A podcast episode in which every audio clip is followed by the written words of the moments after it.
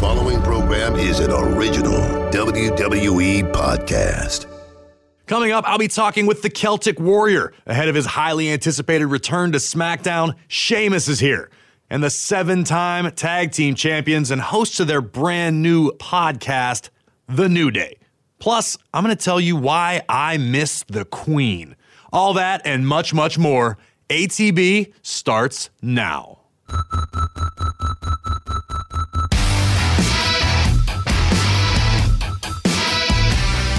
Welcome, welcome once again to After the Bell. I am still Corey Graves, and travel woes be damned. I made it back to New York, Stamford in particular, in spite of Mother Nature's best efforts to keep me out because Mother Nature hates pro wrestling. Quick little note before we get rolling here, starting next week, this show, my show, After the Bell, will be dropping on Thursdays. It's Wednesdays right now. We're moving it to Thursdays because my ego is such that I am demanding my own day of content. Everything's crazy during the week Mondays, Tuesdays, Wednesdays, Thursdays, not quite as much. It can accommodate my massive ego. My massive ego that has also dictated that I am wearing my own merchandise. I grew up where if you wore the band's shirt to the concert you went to, you were a nerd. For some reason, that rule has been shattered by pro wrestling and sports entertainment, where basically people only wear their own merchandise. And damn it, I want to sell some t shirts. So I've got this handsome After the Bell shirt on. It's available right now at WWEshop.com. Check it out. It's a great Christmas gift. Or you know what? Throw it in a trash can and burn it. Post it on social media. I don't care. Just give me your money. Before we get any deeper, I want to address the current hottest thing going in WWE. No, I'm not talking about NXT. No, I'm not talking about anything that went down on Raw or SmackDown.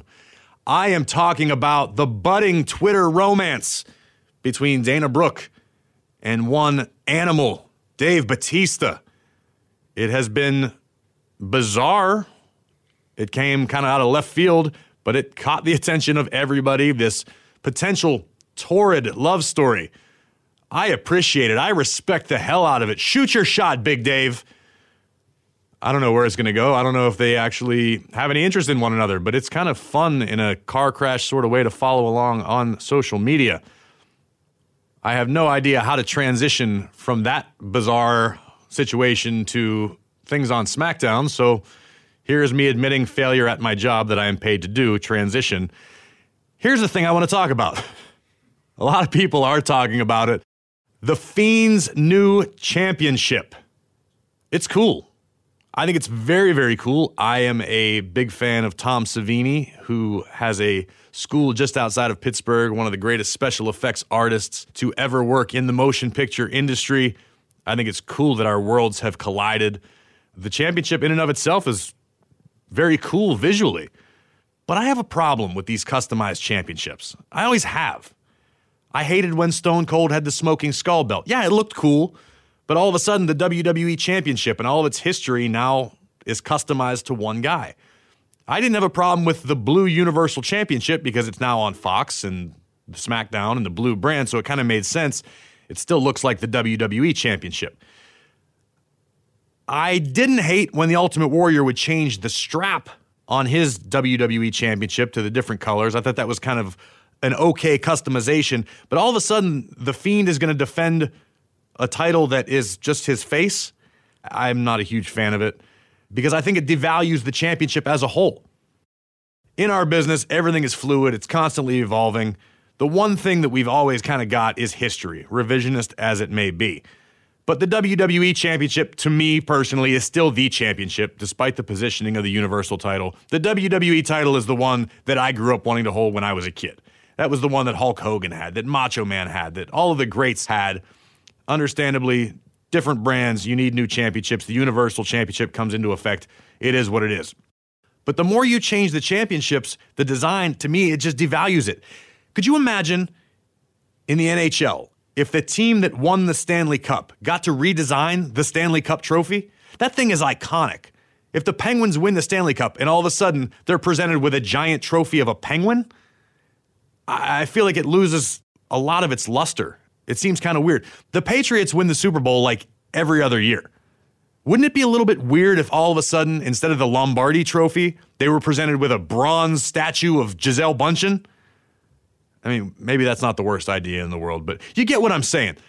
You get custom Super Bowl rings or NBA championship rings specified to the team, but the overall trophy, the goal of the team in that year, in that league, in that sport is always the same. I mean, I'm cool with customizable plates on the sides of the titles, but the championship being the Fiend's face, I don't know about that. Either way, it's really cool. And if I had $6,500 laying around that I didn't need, I would certainly buy one. But I don't love my kids that much. And speaking of the Fiend, I don't know if it's weird or if I kind of like the fact that Bray Wyatt or the Fiend, as the Universal Champion, is actually challenging his opponent. It's kind of cool. It's kind of different to me to have the guy at the top of the mountain calling the shots for years now, it's been multi man match or battle royal or something to determine who gets the crack at the champion at the next pay per view. And I just feel like it's a little refreshing. I think everything about The Fiend has been fun. But I do worry that we're getting a little too much of The Fiend. Now, I'm not talking Bray Wyatt and the Firefly Funhouse, because give me all of that. The Muscle Man dance, the rap the other night, oh my God, I was sitting at the commentary table laughing it was so clever, so entertaining. I love everything about it. It just has a completely different vibe than anything else on the show. I love it.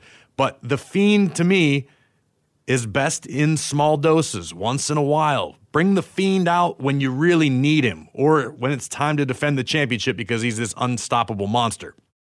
I am by no means tired of The Fiend. I think it's awesome, but I just worry that it's too much of a good thing, and people sooner than later are going to tire when it's just the same thing over and over.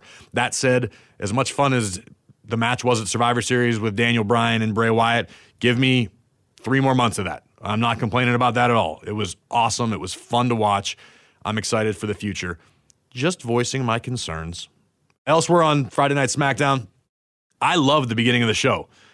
Everyone's been upset and tired and up in arms about King Corbin and the big dog mascot and how boring or terrible it was.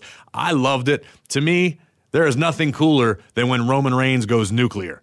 There were some pictures floating around online that somebody captured of my Red Bull spilling on top of my phone and Michael Cole's wounded monster energy can being spilled all over the ground, courtesy of Roman Reigns flipping everything completely upside down. Literally, um, but I dug it. I like a little chaos.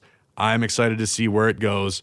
I think we all know where it's going, and I'm happy to take the ride.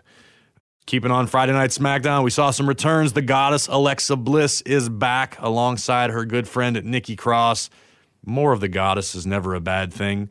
And WWE's resident troubadour, Elias, showed up backstage in a very, very entertaining, albeit bizarre, backstage with Drake Maverick, who apparently forgot that he was married, or maybe now that he's not 24 7 champion, he'll never get to consummate his marriage. So maybe that like makes it null and void. Does losing the 24 7 title that many times annul a marriage? I'm curious. I'm asking. Beyond Elias and Alexa Bliss, another man who made a very, very unexpected return, my next guest. He is a four time WWE World Champion amongst a litany of other titles, and he has recently shown his face once again for the first time in far, far too long on Friday Night SmackDown. The Celtic Warrior, Sheamus. Sheamus, how are you, my friend?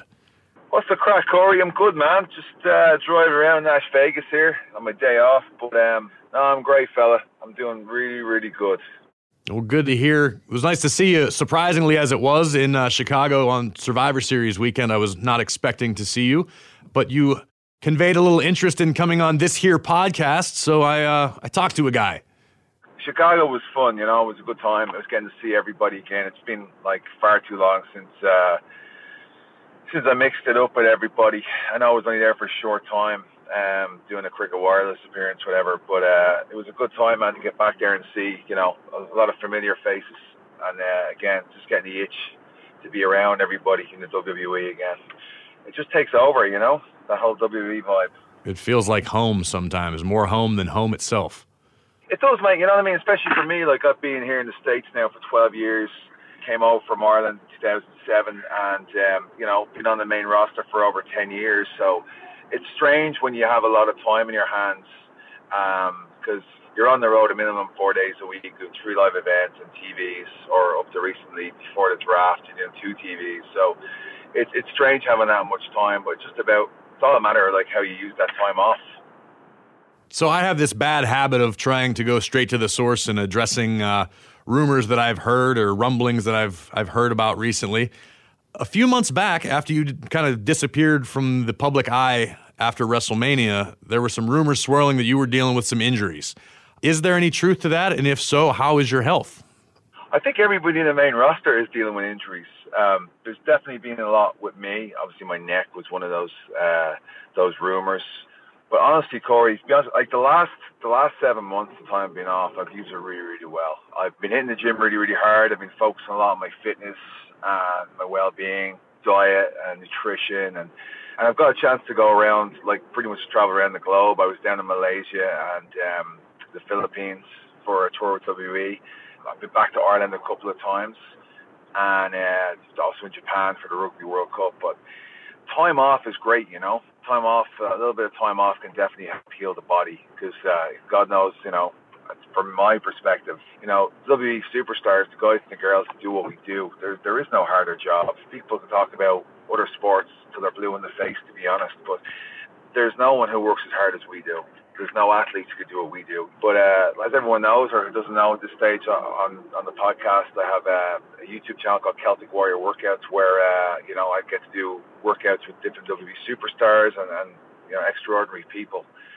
I was focusing that quite a lot. I've learned an awful, a lot, an awful lot from that channel, um, and I've started to apply a lot of a lot of those techniques, new techniques that. Uh, you know, I wasn't aware of before into my workouts. And it's definitely helped change the game for me. I've worked in a lot of parts of my my body that you know I've kind of overlooked, uh, strengthening different parts of my body like my neck and stuff like that, working on that. And honestly, mate, I, I've never felt better. I feel I feel better now than I did ten years ago.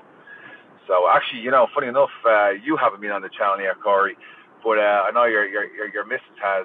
Carmella, she bleeding killed me doing a Carmella booty workout. So I couldn't walk for about two weeks after that workout. but uh, still waiting for you to come on there, Corey. You know what I mean, and show us, uh, show, show everybody what you got. Well, I promise you, my booty workout won't be nearly as extensive or difficult, or even exist at all. So, so while you were gone. You were obviously busy. You got your Celtic Warrior workout, and you, you said you've been traveling around. Um, did you keep up with WWE? Have you been watching while you were gone, or did you really just unplug? Because I know a lot of guys do both. I did. I did unplug. You know, obviously, I watched what Cesaro was doing, what Drew was doing, and uh, what Rusev was doing. Pretty close to those three guys. Drew, I came up with from the Indies, 2005, I believe. Of me and Drew crossed paths for the first time in Irish wrestling. Wrestled each other a bunch of times over in Ireland and Scotland and England as well. Before we both got signed uh, on the same day after a tryout in Earl's Court in London in 2007. It was me, Drew, uh, Wade Barrett, and there's a couple other lads who uh, who didn't who never made it to the main roster.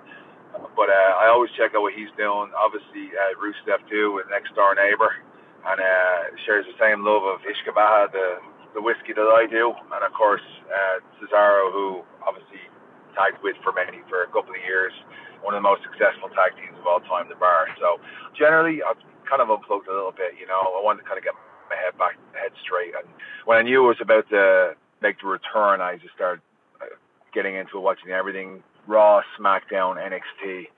You know, just to just to catch up on what's going on. And you know, honestly, that after watching the Survivor Series, my appetite to get back was was stronger than ever.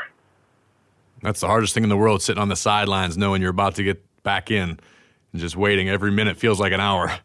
Absolutely, and you know what? It's what's actually worse sitting on the sidelines when you're on the roster and you're backstage. That's the hardest part. That's been the hardest part for my career, is knowing like when you're not being used. You know what I mean? When you're like a substitute in there and you're sitting on the bench and you're watching these guys go down and tear it up on, on a, especially a, a massive pay per view or you know network special, I still call it pay per views like Survivor Series.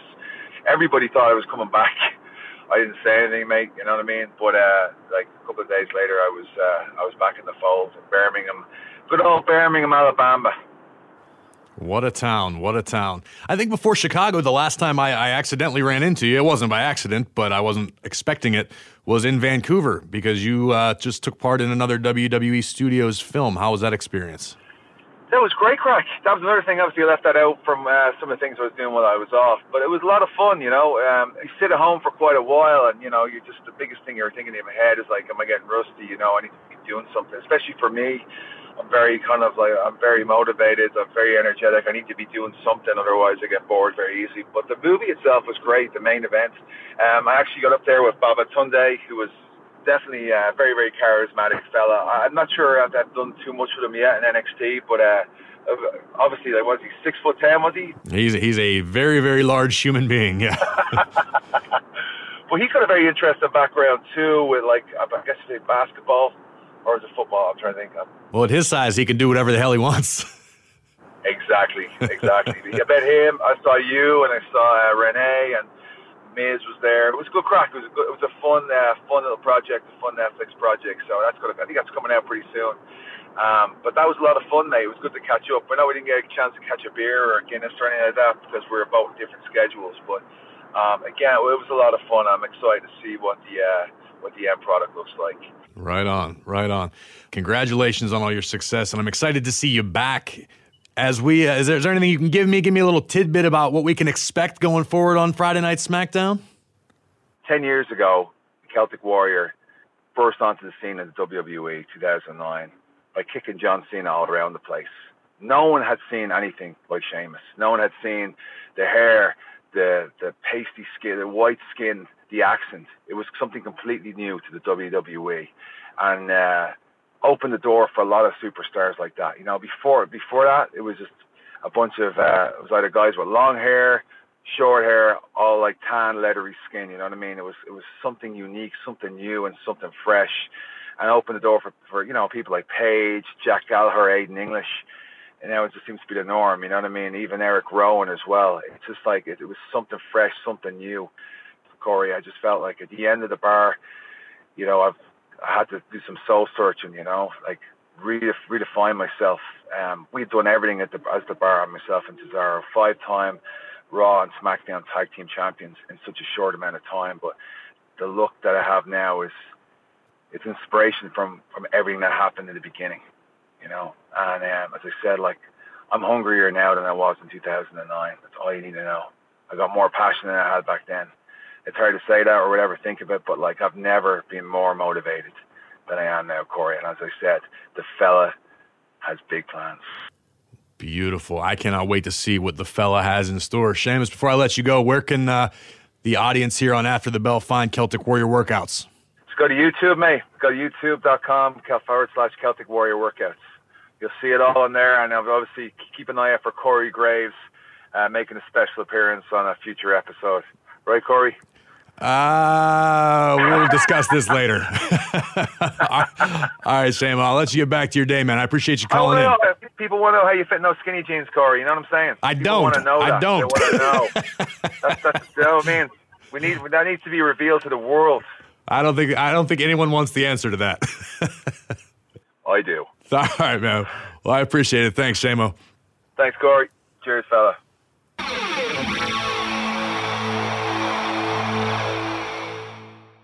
Wednesday night NXT, I feel like I sound like a broken record, but when it comes to in ring action, you just can't touch what goes on on USA from 8 to 10 Eastern Standard Time. Lio Rush, the NXT Cruiserweight Champion, and Tozawa tore it down.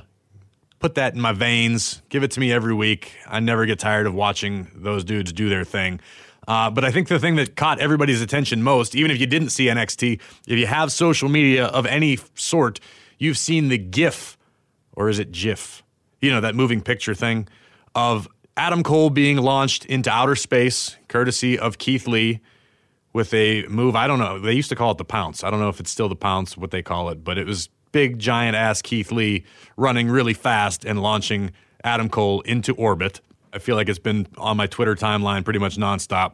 As we saw at Survivor Series, Keith Lee is about to be a big, big megastar. And Adam Cole, man, we talk about consistency. That dude is defining it right now. Week after week, everything Adam Cole touches turns to gold, in my humble opinion. So I'm excited to see where all this goes coming out of TakeOver. Fresh start, clean slate, new stories. I mean, I don't know what more reason I can give you to watch if you aren't already. As I mentioned at the top of the show, Mother Nature hates wrestling and traveling, and I was stuck and delayed and finally got to my hotel just in time to catch about the last third of Monday Night Raw. And I'll tell you one thing that really, really stood out to me that I'm a huge fan of Samoa Joe is freaking awesome at my job. Straight up awesome. It is surprisingly hard for a lot of superstars to transition into commentary because it kind of goes against what you're taught. It's a it's a sort of a selfish business where you're always about promoting yourself and talking everything relating to yourself and your point of view. Uh, so to be able to break that in what basically two nights on commentary, Samoa Joe could be you know the the WWE's answer to Tony Romo. Everyone's in love with his perspective. I think it's refreshing. Samoa Joe is great. Personally, as one of my longtime friends, he is one of the most talented human beings that I know. He's entertaining, he's incredibly smart, not to mention a complete badass in the ring. Selfishly, I'm hoping Samoa Joe gets at least a world championship run before he decides to step out of the ring for good. I don't believe there is a transition in the works, but damn it, if Joe needed to prove to anybody, I think he's done so in an emphatic way. Samoa Joe on commentary, one of these days, I hope to be able to verbally spar with the dude because physically he's beaten me up enough in the past. One thing I was not a fan of on Monday Night Raw, and to be quite honest, haven't been a fan of recently. And I want you to pay very close attention because context is very important to what I'm about to say. I'm sure that's not going to stop people from chopping things up and making this a headline and Graves buries somebody, uh, because that's not what this is. This is me as a fan and someone maybe a little too close to the business just expressing my honest opinion about one of the best talents of our generation. In my opinion, Charlotte Flair has never felt less important than she does right now. Now, hear me out. This is Charlotte Flair we're talking about, okay? She has a resume a mile long, and in a few short years has already cemented herself as one of, if not the greatest, female superstar in WWE history. By the time it's all said and done, I'm pretty certain we will be referring to the Queen as such. But something about what's been happening lately just feels off. This whole tag team thing with Charlotte finding a different partner week after week it just doesn't click. I'm not feeling it. And it looks to me like Charlotte's not feeling it. You can see it on her face. Charlotte Flair looks like she's going through the motions and getting through the night.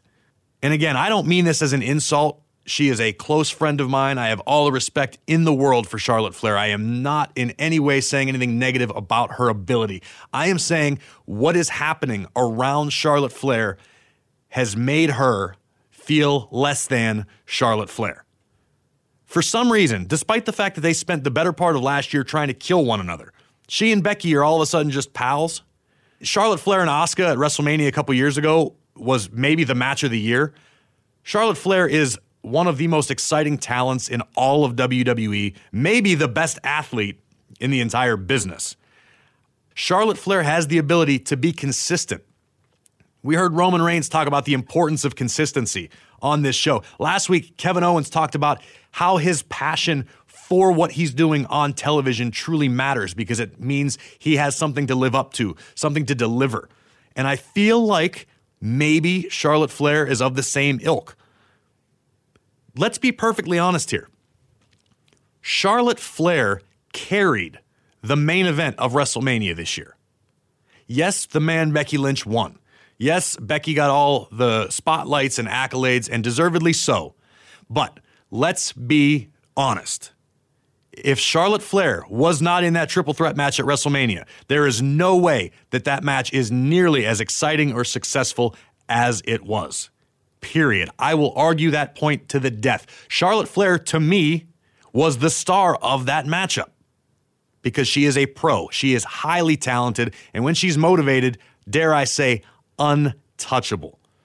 I miss the queen, my queen, the villainous that just kicked everybody's ass because she was superior.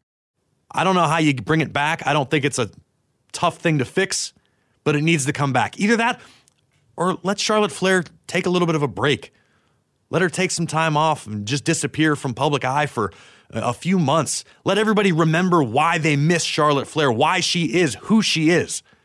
And I know I have to explain myself ad nauseum, so allow me to reiterate once more. I want the Queen back.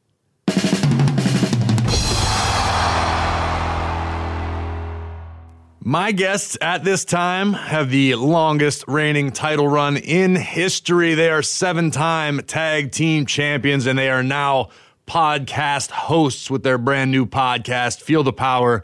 Kofi Kingston, Biggie, Xavier Woods, The New Day.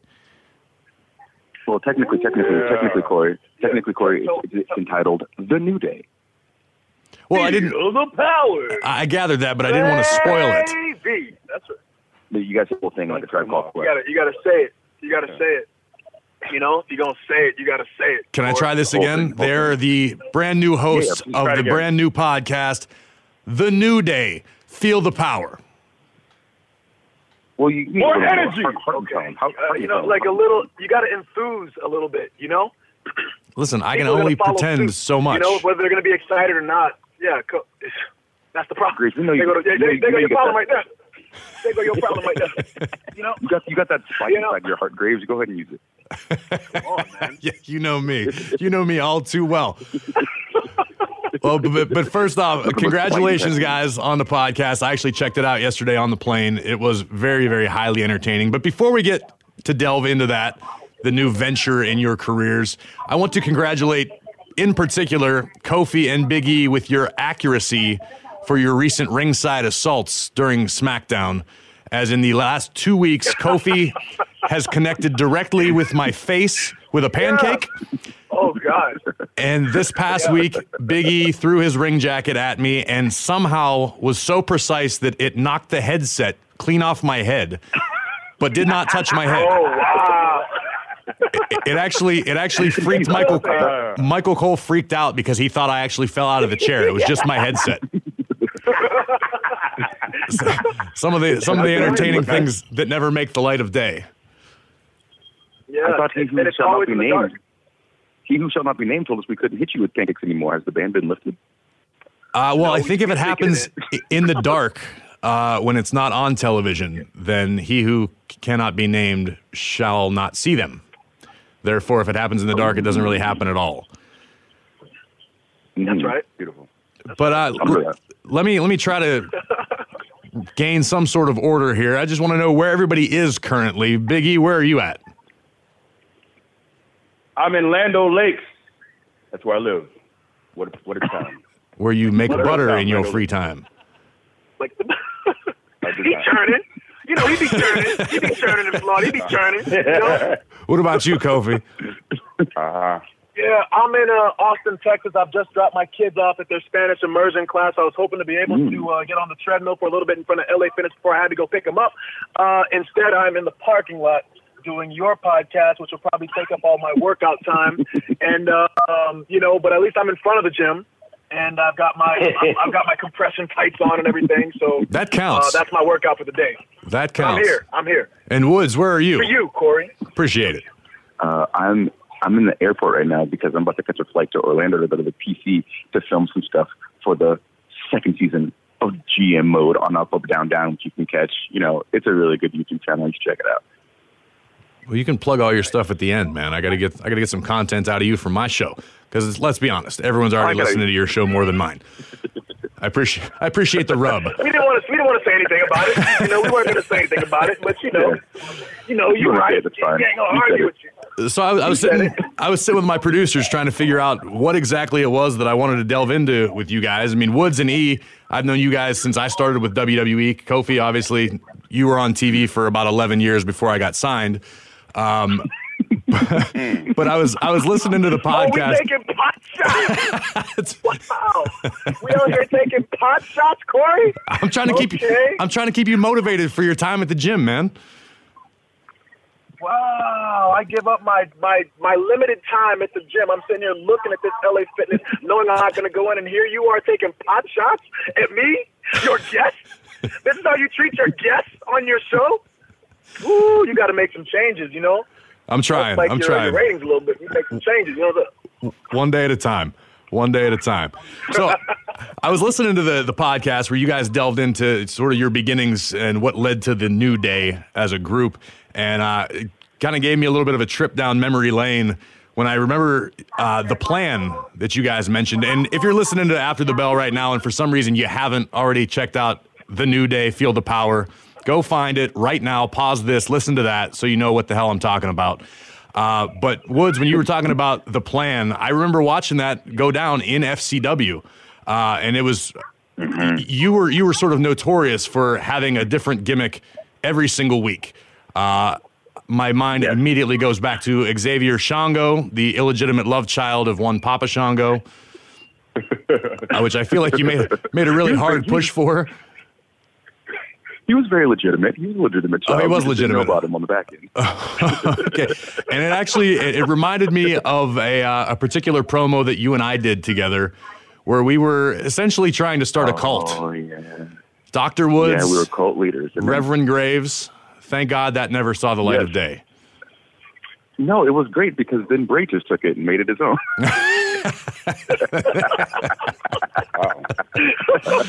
Oh, sometimes the truth is accidental. And Biggie, I believe to this day, I, I have taken the big ending more times than any maneuver in my wrestling career. Um, five times in one night in Starke, Florida. It's an easy bump.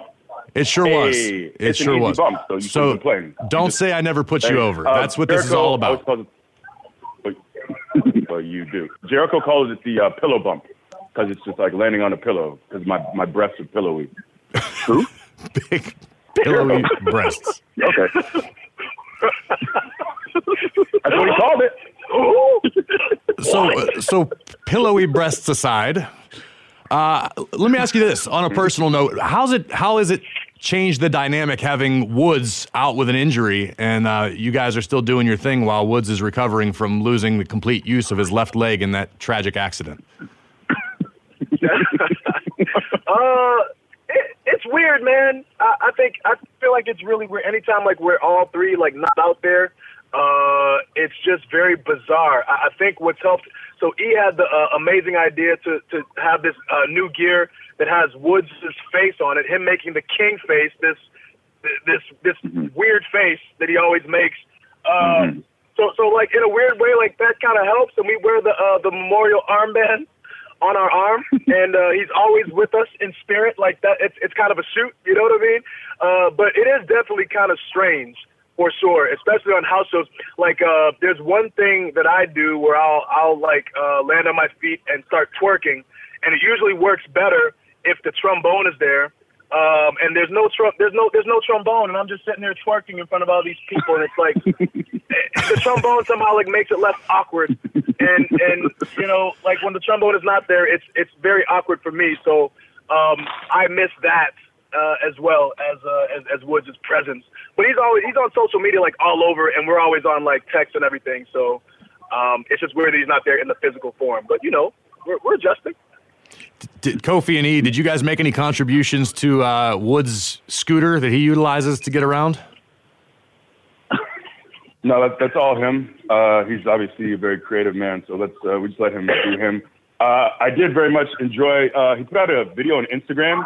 It was like uh, it was real weird as as per usual, but I did appreciate. He had a nice uh, little subtle shout out to the five count on the scooter, which I appreciated. He, Yeah. uh, really warmed my heart. Oh, you mean you mean that thing you stole from King Kong Bundy? Uh, borrowed, borrowed. I, I acknowledge him, and I, in fact, I shouted him out on, on Twitter. Rest in peace to the legend King Kong Bundy. So no, I don't I don't pretend that I made it up. In fact, uh, I think it was Dusty. Actually, Dusty Rhodes was the one.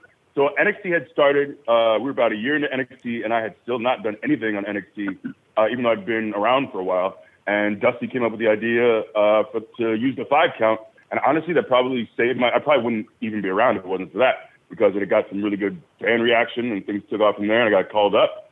But uh, yeah, it was actually Dusty's idea to, to let me have the uh, five count. And it also spawned some of my favorite entrance music ever in WWE. Three ain't enough, Ooh, man. I need five. incredible. I need five. I miss it. I miss it. chalk everywhere All right. All right. Well, I, I so here on After the Bell, I, I do my best, usually fail miserably, but try to keep uh, a finger on the pulse of what the WWE universe is buzzing about. And it might be a little bit late at the moment, seeing as how you are once again tag team champions. But Kofi, you uh, you sort of sent the audience into an uproar of sorts when you lost your WWE championship to Brock Lesnar uh, in record Did, time. did I send them? Did I do that? No, no. I did that. Hey, yeah. Yes. Was I fault. that, that was my fault. That was my choice. You know, is, is that is that is that the narrative that we're trying to push? that's exactly right what I'm trying. Uh, yeah. You gotta, Oh, you gotta man. get a bank heist. He's, "God, I gotta get rid of this. I gotta get rid of this. I, I gotta get rid of it. It's fast, quickly, quickly, quickly. Hop it in, hop it in, hop it in. Get it off, get it off. quickly, in front of the biggest SmackDown audience ever. Yes, get it off, get it off. I don't want it. Yes, that was that was the plan. Was to try and set a record uh, for for losing the uh, WWE Championship in record time. Uh, no, it, it was not. It, it wasn't. It really wasn't up to me. Uh, but uh, like, you know, I've said this uh, on a few different interviews. Like, it kind of is what it is. You know what I mean? Um, you show up at work and you find out what you're doing and uh you you do it you know what i'm saying so uh so and this is weird too is like so a lot of people will be on my like my social media and be like well kofi you're out there and you're you're acting like you don't care man. You did you forget that you were the champion and this and that? And i'm like well look so you you're asking my uh my my on-screen character to be uh angry like like was my real character you know what i'm saying? So like i don't know. I just feel like it's uh it's one of those things where like it just kind of it just kind of is what it is you know uh and the reality i'm on screen i'm a good guy who lost in eight seconds so as far as like making a, a case for a rematch uh like where you know what i mean like what what would my character have to say you know, well, like, give me another shot, Brock. I lost in eight seconds, but I'll get you next. You know what I'm saying? So you're you're wanting my like my real life character to take on this like this anger and and and and be mad with the way my what happened on, on screen. So it's it's just a weird like this weird conundrum. Um, but for me personally, uh, I've always approached this business as somebody who's always trying to like move forward. You know, uh, you, you, you can't dwell on one day. You know what I'm saying? Like, there's been a lot of days that have been, I guess, uh, like negative for for lack of a better term. But if you if you dwell on those, then all of a sudden you're miserable. You don't want to come to work. And for me, uh, I'm just you know trying to trying to push forward. I think it's important to always kind of keep putting one foot in front of the other. Keep on climbing mountains. Keep on setting records. You know, keep on doing positive things in this industry because it doesn't last forever. And I feel like it's a waste of time to kind of like dwell on the negative aspects of things. You know, so um, that's that's where I'm at with that whole situation. I think it's uh, I, I appreciate like the, the passion that people have, but um, I'm puzzled by the anger that some people have towards me because I'm not the one who's making all those decisions. You know, so it it kind of it kind of is what it is. I suppose. I think also too, I think it's important for people to realize that each match is not a war. Each match, each each show, each segment that a talent is given is a battle. Clearly, New Day is still here. Currently, we're tag team champions. So, like, we haven't lost the war. The war is not over. For us, I don't know if the war ever will be over, but it's something that we are constantly fighting as much as possible. And that was a, a battle for Kofi. It was a battle for all of us, but it's not the end of the war. So understand that New Day will will always constantly fight uh, in, in the fights that we have to, and we will do our best to win everyone that we can. But guaranteed, we are gunning for the war, not the one fight. Right. And that being said, uh, Kofi's a lot more level-headed than maybe anyone else I've ever met in the business. Yes.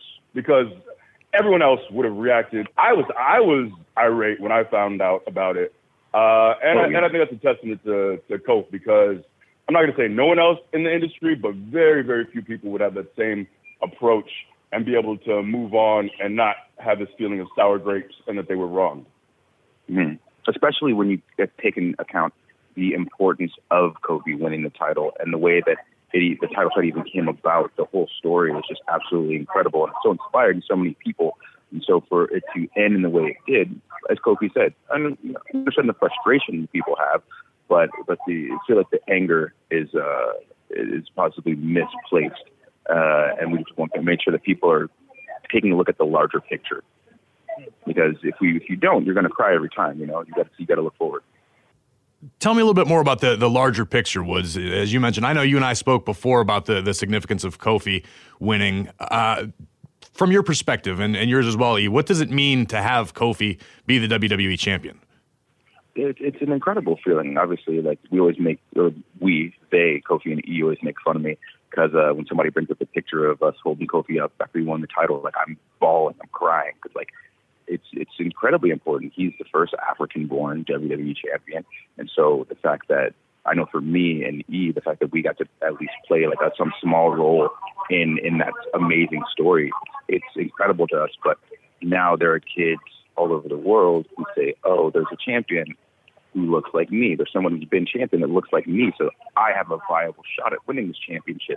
And for those kids that don't look like Kofi, that don't look like us, they go, "Oh, people that look like that can become champions." So it's not just opening the minds of like young black kids; it's opening the minds of all kids everywhere. So, uh, and then on a larger scale, like that's it's it's, it's a thing that we've been shooting for for such a long time. You know, we've said it in multiple interviews on multiple podcasts.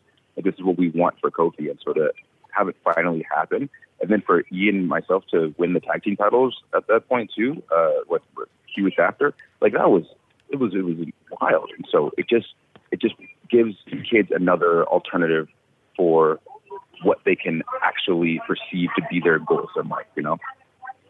And I think too is a big win for us as a stable because I think if you compare us to any other modern stable, the first one that comes to mind is the Shield. But in many ways, I think we're very different from the Shield because I always think of the Shield as a super group. Like they were always intended to be more, to be world champions, and you kind of saw it from day one. They had the pedigree of okay, these these guys are all going to be top guys, whereas we were three guys who came together on our own just to get on TV. The fact that we like we're even on TV in a mid card role at all was a win. And for the Shield, that would be wildly disappointing. So for us to get a guy, to get Kofi, to have a guy be the world champion to, to that point, to beat Daniel Bryan. And I think the thing that makes it even more special is I give a lot of credit to Daniel Bryan, who I think is legitimately uh, like a generational talent. And it meant so much more because Bryan was so hot and Bryan is just so damn good in the ring, on the mic, with his character, that Bryan was so giving with the build to the story and with everything that it meant more because he didn't just beat any world champion, he beat a generational talent like Daniel Bryan. So that meant more. And for for our stable to produce a Kofi Kingston, a guy who at this point in his career, like none of us should ever were ever destined to be world champions with the way things were laid out for us. You know, a lot of us, we were just, me and Woods, I would say, we're kind of lucky to still have a job. So for us mm-hmm. to kind of push through the mid card, uh, I don't want to call it hell, but just that, that sluggishness of the mid card and kind of push through that muck and, and make it to the top is, is, uh, it's a nice story in an industry where you don't get that many guys like us who are able to push through that glass ceiling. Mm-hmm. Yeah, and and just to like echo that the the sentiments, I, I feel like you know Woods and E have like covered everything perfectly. Uh, Woods had mentioned um, that they had a small role in this, and I, I would say they definitely had a large a large role. I said it in many interviews, like just because I was the one that was wearing the title around my waist, um, it, it, like Woods and E were equally responsible for that happening. It was all of us that were the champion because without Woods and E, I wouldn't have been in that position in the first place.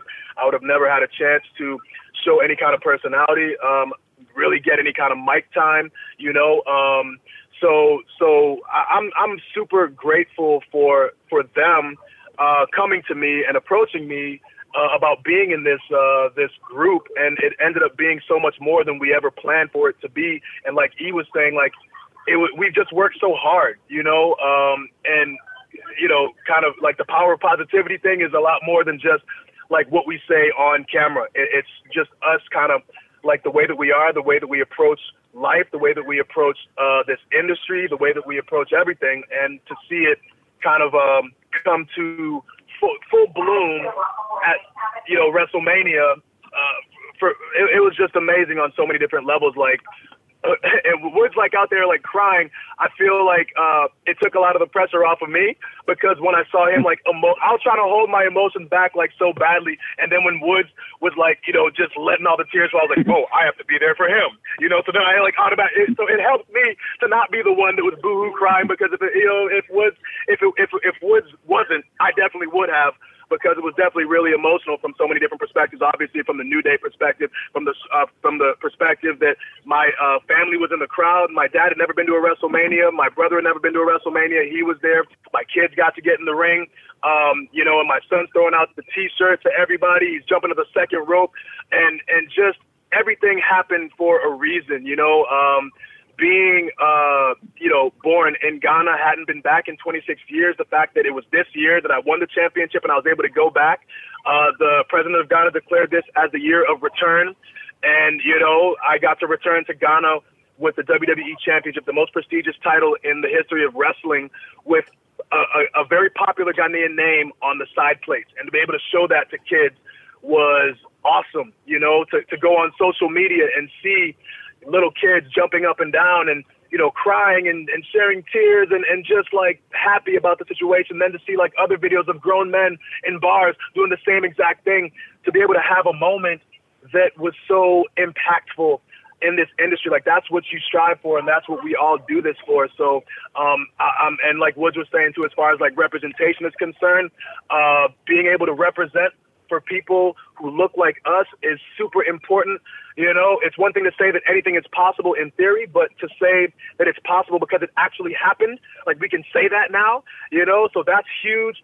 And then also, what really kind of um, united the WWE universe in getting behind me was that my story was it transcended race. It was a story of struggle, an 11 year journey trying to get to this point, you know, and everybody who uh, within the WWE universe who supported me, like came on that journey with me. So it was all of us, you know, it was a group effort, you know, on so many different levels, and it came to fruition on the grandest stage of them all. The people were just as involved and as essential in making it happen as uh, as we were too, you know, because without them demanding it, hell in an uh, elimination chamber, without them, you know, without Kofi Mania, like it, this whole thing like doesn't happen. So um, I'm just super grateful to be a person that can um, just represent all of those things, you know, represent everybody and provide hope for everybody on so many different levels. So sorry to get like long winded. I know you only have a certain amount of time on your podcast, but uh, you know, it's uh, it's a subject where we definitely uh, this we, we definitely kind of hold the situation near and dear to our hearts. And um, I personally am just so grateful that it happened on such a grand stage. And then Daniel Bryan too. Sorry to keep going on, but Daniel oh, man, take all the time in the world. You know, man. and I, I haven't like he yeah, bro, he's like, and I haven't like said this on any interviews before, but like he was a, a big like he pushed for that to happen because the plans weren't for me to be at WrestleMania. I'm not sure who it was for for Daniel to face, but um, it wasn't me. And Daniel went in and went to bat uh, for for me, and you know, for the situation for the title match for between us to happen. You know, so he had a big part in it too. So just again, like he was saying, a testament to like his state of mind as far as um, advancing the business and doing the right thing uh, for the people and for the best like match and product uh, for the people to uh, you know to take in. So you know, kudos to kudos to Daniel Bryan too. Like so many moving parts, man. I could go on for for hours about this, and and and I, I don't want to do that because again, your your time, you know, is uh, is valuable. So, but yeah, man, on so many different levels, just awesome. I could listen to you talk about it all day. To be to be perfectly honest, man, it's it's rare, especially in the position I was in, where I was calling Raw, calling SmackDown, calling pay per views from start to finish. I had watched so damn much wrestling that I found it hard to care from times. But I swear to God, at Elimination Chamber, that was about as loud as I had heard an arena at that point. And it was one of those real organic moments where sitting at a commentary table, it was no longer, oh, okay, hey, hey, be sarcastic announcer guy. I got to be a wrestling fan again. Uh, one thing I do want to I, I want to touch on with you guys briefly. It's kind of struck a nerve with me, or stuck out to me, I should say, uh, when I was listening to your podcast last night, was that you'd referenced the the black wrestler archetypes. And particularly after Kofi won and it's 2019, this is a, a major issue, not only in, in sports entertainment, but any business and, and across the country. The race issue. And as a white guy within WWE, I don't feel that I'm necessarily qualified to speak on it. But I was really curious just hearing you guys touch on it. Is that something that you guys deal with on the regular or have dealt with on your path? Obviously, we know you guys have made it to the pinnacle of the of the business, but I, I just as a friend, as a man, I'm curious as if that's something that is still an issue.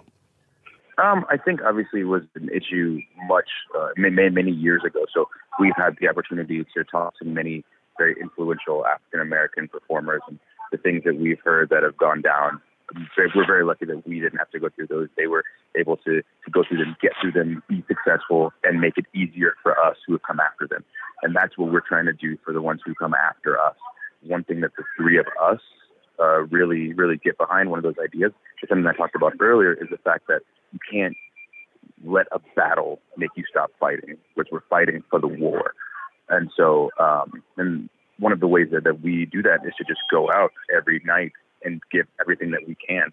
Um, and you can hear this talk, uh, talk about more on the podcast is like we didn't at all enjoy the first gimmick that we were given because we wanted to be something completely different. But we were lucky to be able to uh, understand how and when to pivot in order to make it a success in the company.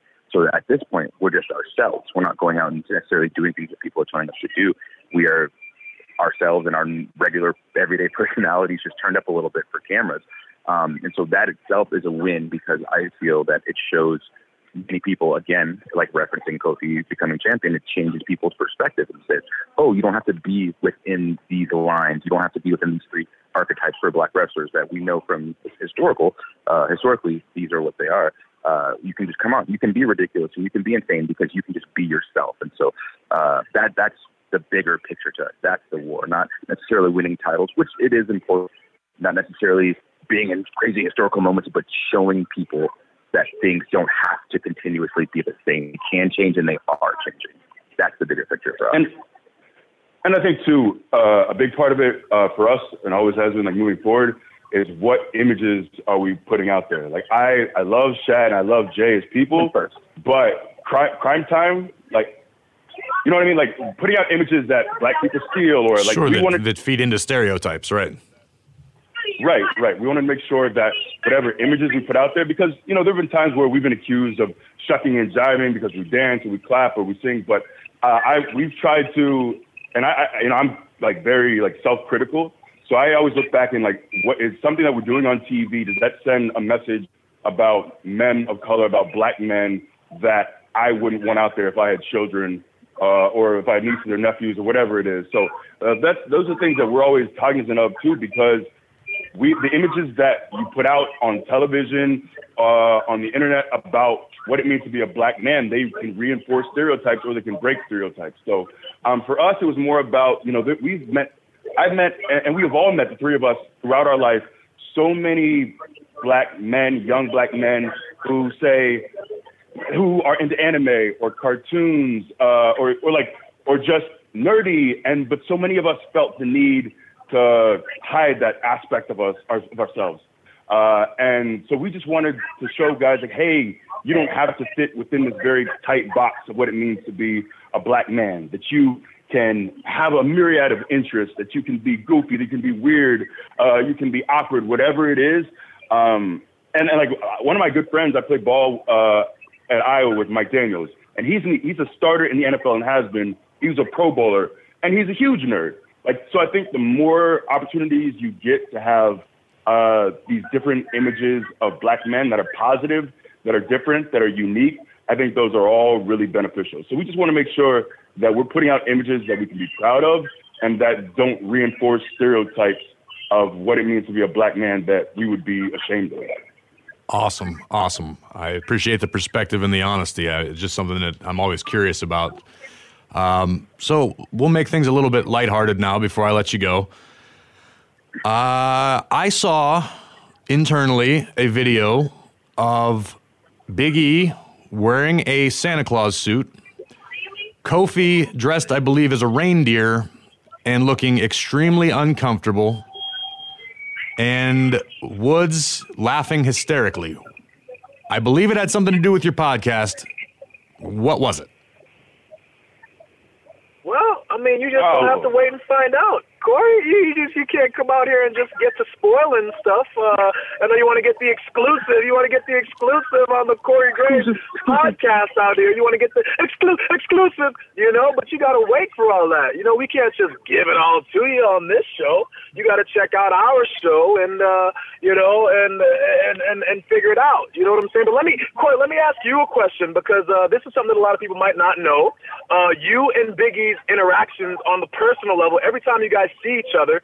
It's a very, uh, it's an almost uncomfortable, um, Yeah. insulting, you know, Mhm. um, very, uh, just a, a dastardly interaction, right? You, Mhm, you know, mhm. and you guys, you, you run each other down. Most of the time, Big E gets the upper hand with the uh, with the wordplay. I'm, I, that's All- maybe I'm opinion. I don't know. I'm just saying. Mhm. I'm just saying. I'm just saying. But anyway, uh, so and then I also noticed on social media that uh, you had named uh, a new dog of yours, Pancake. Now you know that we are the princes of pancakes in WWE. Uh, out of all the names that you could have chosen for your your best friend, because that's what a dog is, man's best friend. That's your best friend. Uh, uh, and you name him Pancake after something that Big E is a prince of. So my question to you, Corey Grave, is: Do you feel like you have some sort of a uh, Stockholm syndrome? Is that you Yeah. know? Is it, it Stockholm syndrome, Corey? Because Naming out of all the the names you could have chose to name your best friend, that's what your dog is. He's your best friend. You chose to name him Pancake. You could have named him Waffle. My girlfriend. named him, My uh, girlfriend uh, named the dog. My girlfriend named the You know? dog. Oh, you can't throw Mel under the bus now. I mean, you accepted. You, I've seen you holding this dog. I've seen you loving this dog named Pancake. You know, and Biggie is insulting you on the regular, and and your response is to name your best friend, your best friend, after uh, one of one of Biggie's. Uh, you know, he, he's the Prince of Pancakes. So, so can you explain yourself on that? That's what the that's what the people want to know, Corey Graves. Explain yourself on that one. Talk about your Stockholm syndrome, Corey. It's not about me. This is about the New Day, the New Day podcast. Feel the power. I am Corey Graves, the ringside from Friday Night SmackDown, and I demand to drive wedges as I do. Which one of the three of you is the next WWE champion, singularly? All of us. There is How no- dare That's you? not possible. How dare you? See what I did there? It I is pivoted. possible. Why can't we you're free- wedge drive. Why, I'm driving why a can't wedge. Freebird a world title? That'd be that'd be unique. Eh, eh, it- You know? the Freebird rule doesn't apply to the World Championship. It It's not goes Freebird all out. New Day rule. Corey out here, it's the New Day rule. It's the New Day rule. Everyone knows this. Thank you. Now you're out here making the rules. Corey, you don't make the rules. Yeah. Rude. You don't make the Rude. rules, sir. Okay, you got Yeah, we'll see. More more importantly, why why do you have so many internet beefs? That's what I want to know. You always caught up in some internet mm-hmm. turmoil. Talk about this. Mm-hmm. I have to get Yeah. Some squabbles. That's what the, that's what the kids do, right? It's Talk about that. 2019. I go. Isn't that what you do? You have to have a beef. You have to have Twitter beef. Nah, man, you should you gotta relax. that's that's your New Year's resolution. Relax on the internet. All right, guys. Well, I appreciate you hanging out and taking your time out of your day. Kofi, go get in the gym. Woods, have fun on your flight. And uh, E, go enjoy making butter. Journey. We don't do that here, but thanks. Thanks a lot, man. It's been your pleasure. All right, guys. Hey, tell everybody where they can catch your Hell podcast. yeah. Plug it first. Yeah, you can catch it on Apple Podcasts, on the Stitcher, on Spotify, wherever you get your podcasts. You can catch the New Day. Feel the power. I liked it better when I did it. Baby. Yeah, well, you know, we still we're still new at this thing. I mean, you know, we're the uh, the highest rated uh, WWE podcast of all time. But you know, I, I, I, I don't want to I don't want to I don't want to put that out there. I don't, I don't, I don't, Let 'em know, yeah. Anything about that? You know, we still new at it. You know, we still we're still great. We're still young Right, boys at this. But we over at the top. You know, I, I, you know, I'm not saying it as a uh, no no offense, no offense, no offense, no heat. You know, no heat. Right, we don't want any heat with you, but I know you had Triple H on and everything, and you still got beat uh, by us in our Yeah, yeah, yeah. You podcast. But it's cool. Bringing out the big guns, and you still got beat, but it's you, cool. you brought out the big guns and you still lost the gunfight. But I don't have no, no offense, no offense, no offense, no offense, no offense, no offense, no offense. All right, guys. Honestly, I appreciate it. I'll see you all on Friday. Yeah. Yes, sir. All right, appreciate you, man. Unfortunately, our time together beginning to wind down. Throw some uh, wisdom your way before we bail. It was the Buddha that said, If you light a lamp for someone else, it will also brighten your path. I think that relates pretty well to some of the wisdom that the New Day was spitting earlier. So I want to thank Kofi, Big E, and Woods for hanging out. Also, the Celtic Warrior Sheamus. Can't wait to see him back in action. Just a reminder after the bell moves to Thursdays next week. My ego demands such. Also, I demand that you follow at After the Bell on Instagram, Twitter, Facebook. Use the hashtag After the Bell to join the conversation. If you're on an Android, follow ATB on Spotify, Stitcher, Pandora, Google Podcasts, or your podcast app of choice so that you never miss an episode. Do me a favor, subscribe to ATB, throw me a five star rating on Apple Podcasts, help spread the word. If you want, you can follow me at WWE Graves on Twitter, on Instagram. I'll be back next week on Thursday with more wisdom, more vitriol, and more WWE after the bell.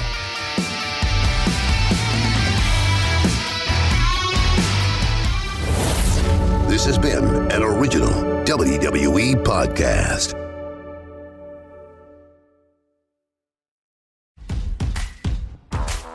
G3 Assistance through Virginia's community colleges is your pathway to a new future, helping those who qualify pay for school and train for the right career. Right where you are, right now. Get a skill, get a job, get ahead. You can learn more at vccs.edu forward slash G3.